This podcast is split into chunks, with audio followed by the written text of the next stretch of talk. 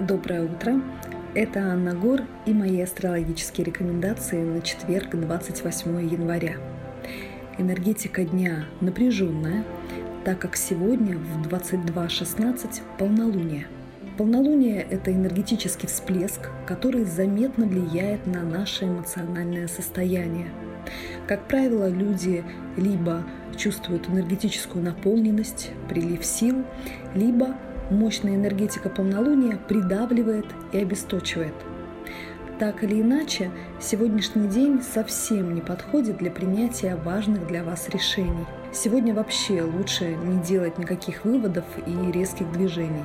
А какие изменения принесет новолуние в вашу жизнь, можно узнать из календаря полнолуний на 2021 год. Пишите в личку и заказывайте. Желаю вам хорошего дня. До связи завтра.